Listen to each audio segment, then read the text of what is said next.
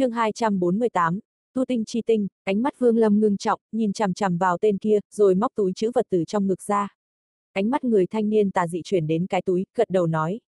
Không sai, ném qua đây, Vương Lâm có chút do dự, tốc độ của đối phương quá nhanh. Mặc dù, hắn muốn đối phương rời xa chỗ này, hoặc cũng phải chờ hắn rời khỏi chỗ này một khoảng cách nào đó mới đưa túi chữ vật ra. Nhưng cũng vô ích nếu như đối phương thật sự muốn đuổi theo thì sẽ rất dễ dàng. Trầm mặc trong giây lát Vương Lâm quyết định ném túi chữ vật ra. Thanh niên tà dị bắt lấy túi chữ vật đảo thần thức qua, vẻ mặt hơi dịu lại. Hắn nhìn Vương Lâm, không thấy được vẻ mặt là vui hay giận.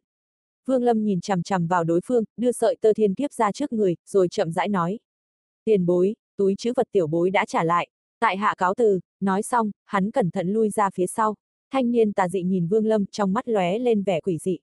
Ngay lập tức hai đạo ánh sáng năm màu từ trong đôi mắt bay ra như tên bắn, lấy tốc độ khó có thể tưởng tượng được vọt thẳng về phía Vương Lâm.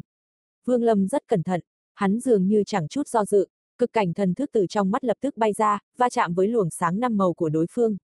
Ngay sau đó, Vương Lâm phun ra một ngụm máu, cực cảnh thần thức hóa thành tia chớp vỡ vụn bên dưới luồng sáng năm màu. Cùng lúc đó thân thể Vương Lâm lập tức lui lại, trong nháy mắt vỗ vào túi chữ vật lấy cấm phiên cầm trong tay. Sau đó tay phải hắn vung lên, đánh ra một đạo cấm chế vào cấm phiến. Lúc này, thanh niên tà dị kia sắc mặt đại biến, hắn vội vàng nói. Dừng tay, tiểu hữu, đừng kích động. Sau khi nói xong, hắn nhanh chóng lui ra sau vài bước nhìn cấm phiên chằm chằm, trên mặt lộ ra sự hoảng sợ. Hắn cười khổ trong lòng, một sợi tơ thiên kiếp có thể làm cho tu vi của hắn giảm mạnh nhưng cùng lắm hắn cũng chỉ bế quan hơn nghìn năm mà thôi. Nhưng hắn vừa nhìn thấy lá cờ trong tay Vương Lâm, mới lập tức hiểu rõ, vì sao tên tiểu bối trước mặt lại có thiên kiếp lực. Tuy hắn không nhận ra lá cờ, nhưng liếc mắt cũng có thể nhìn thấy, đây là loại pháp bảo có thể làm vật dẫn cho thiên kiếp. Loại pháp bảo này, trong túi chữ vật của hắn cũng có vài cái. Hắn biết rõ nó có thể khơi ra sức mạnh của thiên kiếp.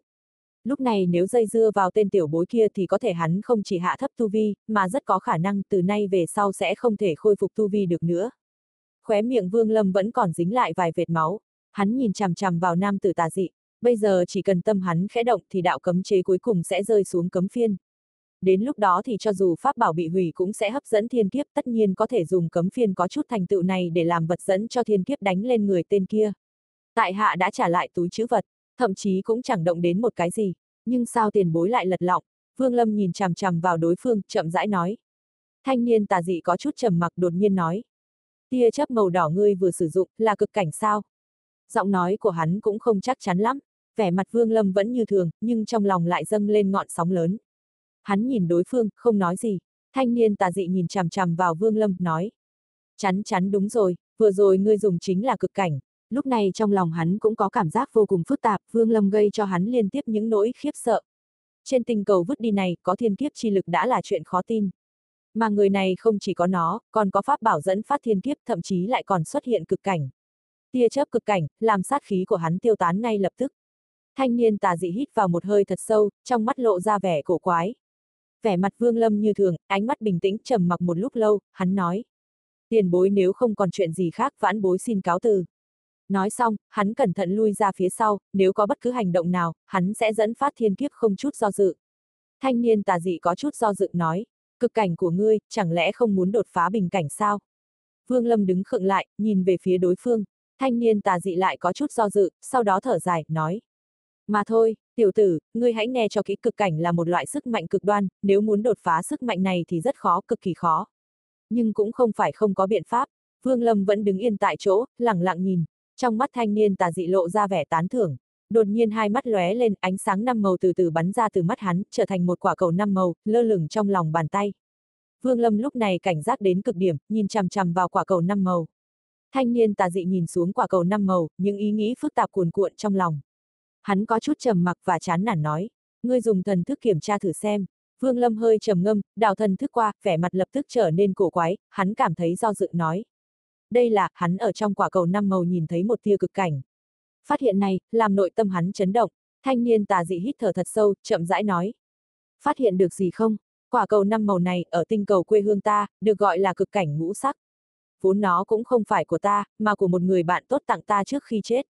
Vương Lâm hít mạnh vào một hơi, ánh mắt chớp động nhìn vào quả cầu ngũ sắc. Thanh niên tà dị nắm chặt tay phải lại, quả cầu ngũ sắc biến mất.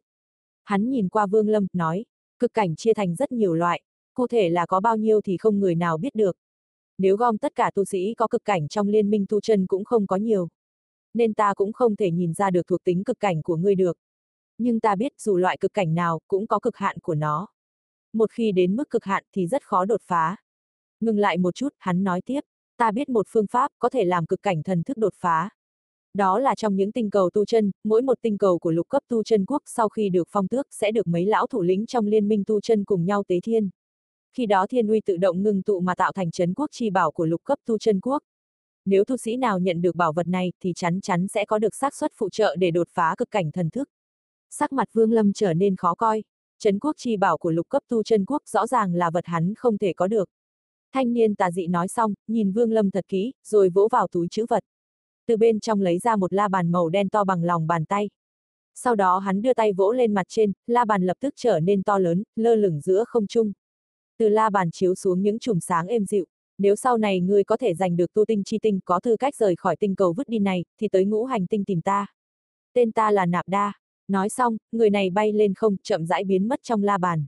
Ngay sau đó, la bàn nhanh chóng xoay tròn. Từ từ, một tia chớp lóe lên, một cái hắc động tối đen xuất hiện giữa không trung không một tiếng động. Bên trong hắc động là một khoảng bầu trời lấp lánh, dày đặc sao, rất đẹp. La bàn chuyển động, bay vào trong cái lỗ đen. Sau đó, nó nhanh chóng thu hẹp lại, rồi biến mất không một tiếng động. Đối với chuyện người này không truy cứu túi chữ vật trong lòng Vương Lâm thầm kêu may mắn, bất kể là cấm phiên hay sợi tơ thiên kiếp đều là pháp bảo cuối cùng của hắn. Đặc biệt là sợi tơ thiên kiếp không phải chuyện bất đắc dĩ, hắn thật sự luyến tiếc không dám sử dụng. Hắn nhìn hắc động biến mất trên không trung cảm thấy máu nóng trào dâng. Thời thiếu niên, hắn mong muốn được bay lên trời cao. Nhưng bây giờ, hắn muốn có tư cách di chuyển giữa các hành tinh. Vương Lâm hít thở sâu rồi xoay người rời khỏi. Tu tinh chi tinh của lục cấp tu chân quốc rõ ràng không phải thứ mà hắn bây giờ có thể đoạt được. Mặc kệ lời nói của thanh niên tà dị là thật hay giả thì đây cũng là một manh mối. Nếu như mình có thể lấy được nó thì hắn cũng không ngại thử một lần. Nhưng việc hắn muốn làm bây giờ là làm thế nào để đạt đến hóa thần kỳ. Hóa thần kỳ chính là trạm kiểm soát để tam cấp tu chân quốc lên tứ cấp, độ khó là rất lớn. Phải biết rằng toàn bộ tinh cầu chu thước, số lượng tam cấp tu chân quốc rất nhiều.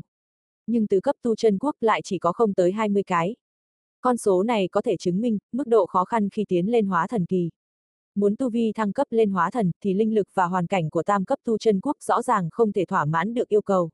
Mục tiêu của Vương Lâm là tìm một tứ cấp tu chân quốc để tiến lên hóa thần kỳ. Hắn lấy từ trong túi chữ vật ra bản đồ ngọc giản. Sau khi nhìn một lúc thì để ý đến một cái tứ cấp tu chân quốc của liên minh ngũ phái có khoảng cách gần nơi đây nhất. Nửa tháng sau, biên giới của liên minh ngũ phái đã xuất hiện trước mắt. Ở khu vực biên giới, có một màn ánh sáng phòng ngự. Đây là một trong những sự khác nhau của tứ cấp tu chân quốc và tam cấp tu chân quốc. Màn sáng này có tác dụng ngăn cản bất cứ người nào ở bên ngoài đi vào. Vương Lâm đi lại sát bên màn ánh sáng, nhìn một lúc. Sau đó tay phải khẽ động đánh ra một đạo cấm chế tàn ảnh đụng vào màn sáng. Ngay lập tức trên màn sáng rồi lập xuất hiện một lỗ hổng. Vương Lâm không trần trừ chui vào.